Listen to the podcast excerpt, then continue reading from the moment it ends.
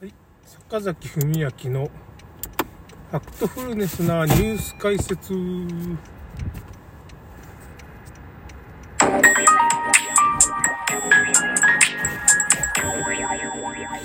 ょっとね、まあワクチンの話ばっかしちゃった。あれ、なんか怖い話ばっかしあれなんで、ちょっと、あのですね、君の名はで有名になった新海誠監督の新作、すずめの戸締まりについてちょっとレビューっていうか、まあ、あの、ネタバレなしでちょっと行きたいと思います。あのですね、この映画ね、あんま期待してなかったですよ。なんか、ちょっと賛否両論みたいな、まあ、なんつうかね、あのー、評判もあったんで、どうなんかなと思ったら、やっぱ楽しい楽しい。なんかね、なんていうのかな。まあやっぱ災害小説、まあ災害アニメなんですよね。あの三部作だ。君の名はっていうのがまあ、その恋愛とかそういう希望も絡めながら、まあその、彗星が、ティアマト彗星っていうのを、破片が落ちてきて、まあ、街が一つなくなってしまうっていう話なんですよね。ちょっとネタバレになっちゃうんですけど、その、君の名はってデビュー作っていうかね。新海誠の250億円ぐらいの大ヒットになった作品がね、君の名はっていうのが、まあ、恋愛で、ものみたいなのがちょっとある、入れ替わる、男女が入れ替わるって鳥飼早っていう、まあ、古典の日本の古典でそういうのがあるらしいんですよね。入れ替わる。魂が入れ替わると体とね。それとそういう災害小説みたいなミックスされた作品。で天気の子って2作目ですかね。あれは何ていうのかな。その人柱の話なんですよね。結局その雨を降らすことができる、まあ、能力を持るような、まあ、女の子みたいなのが出てきて、雨を降らすんじゃないか。あれはね、天気にさせるっていうね。まあ、その日を天気にする能力だったから、ちょっとその辺 ちょっとあやふやなんです。そういう風な話なんです。それで女の子がも人柱になるっていうか、ようなストーリーになっていくんですけど、世界の滅亡と女の子を人柱にするっていうことを選択肢が2つあってどっちにするかって女の子取っちゃってまあ世界が災害にまみれてしまうっていう まあ ある意味東京が水没するような話になっちゃうんですけど。だってそんなことがあってもいいやって僕思うんですけど。まあその女の子の方が好きだから。その別にさ、東京を水没させるか、その女の子人柱がなるかって言ったら、人柱の子、女の子を助けるっていうのが主人公の目的だったから、別にハッピーエンドなんです、あれは。東京水没してるけど そういう風な話ですね。それでまあちょっとネタバレになってすいません。第3作ですね。3作はついに満を持して、あれですよ。まあラストで結局あの、東日本大震災をなんつうかね、に会った人を慰めるっていうか、主人公がそういう女の子なんですよね。その、大震災で、母親が亡くしたような女の子なんですけどだからそ、その、その人の原点っていうかね、その大震災が起こった後になんかちょっと不思議な出来事があって、その不思議な出来事の謎が解かれるみたいな。結局最終的にその、主人公の女の子が自分を見つめ直すっていうかね、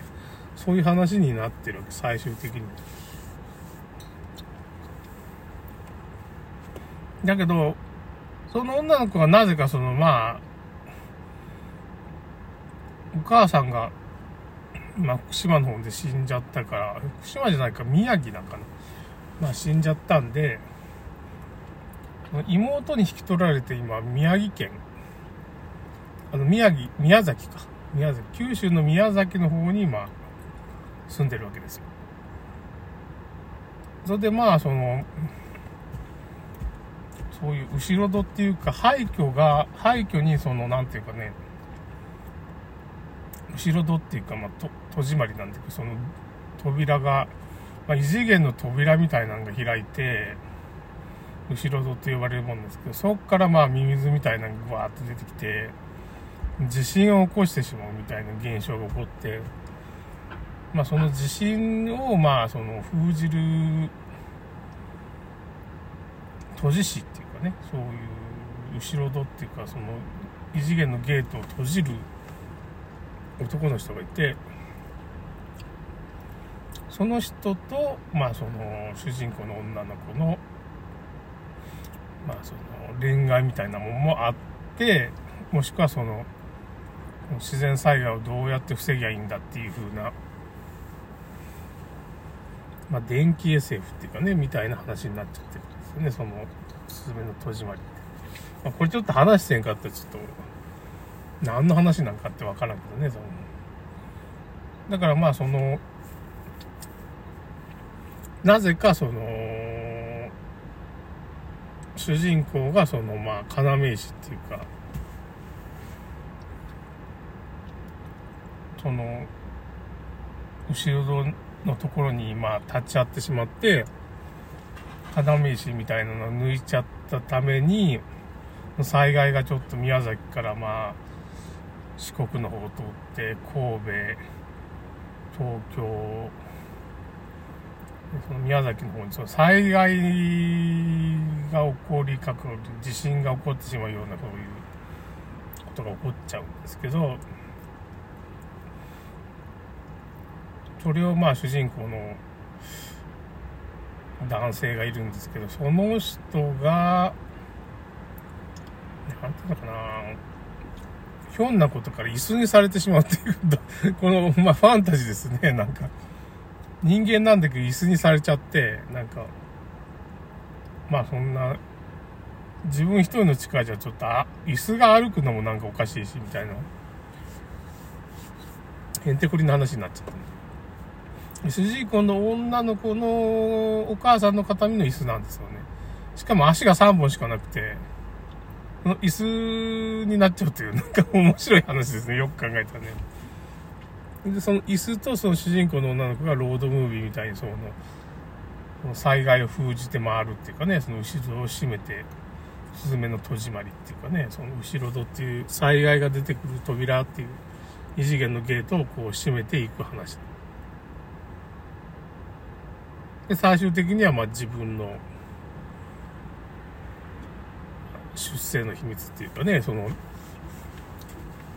子供の頃の、その、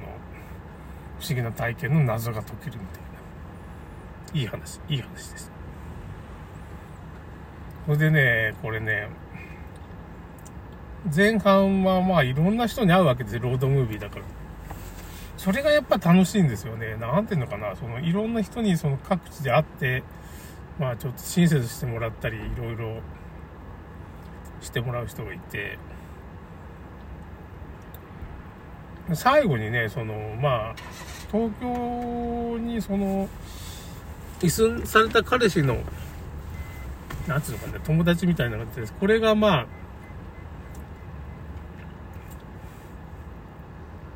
あ、あのー、役やってる人がちょっと有名な俳優なんですけどね、その、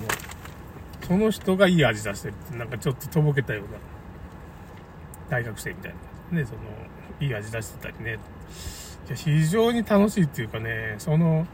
すごい災害起こって大変な話なんですよ、ずっとね。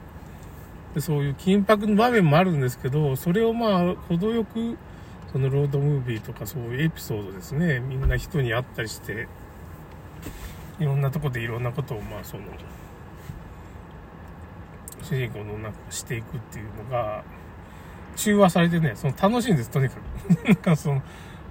まあ見て損ないっていうかね、僕は98点。まあだけどね、その、東日本大震災を扱ってるから、ちょっと最後はその、もうだいぶ経ってますけど、2003.11っていうかね、経ってるけどちょっとなんか、大変じゃないかっていうかね、今それを見ちゃうと、大震災を見た人は、なんか、トラウマを再燃しちゃって大変なことになるんじゃないかっていう話があります。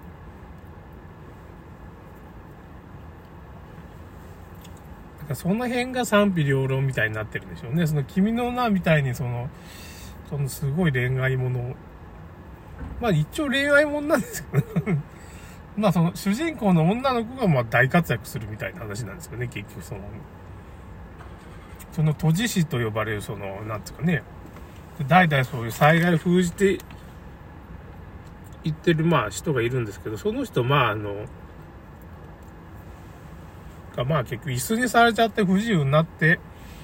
その椅子を自分で運んでいく、主人公の女の子が運んでいって、まあ、メインで活躍するわけですよ。すごいスペクタルっていうか、電気 SF 小説みたいな感じで。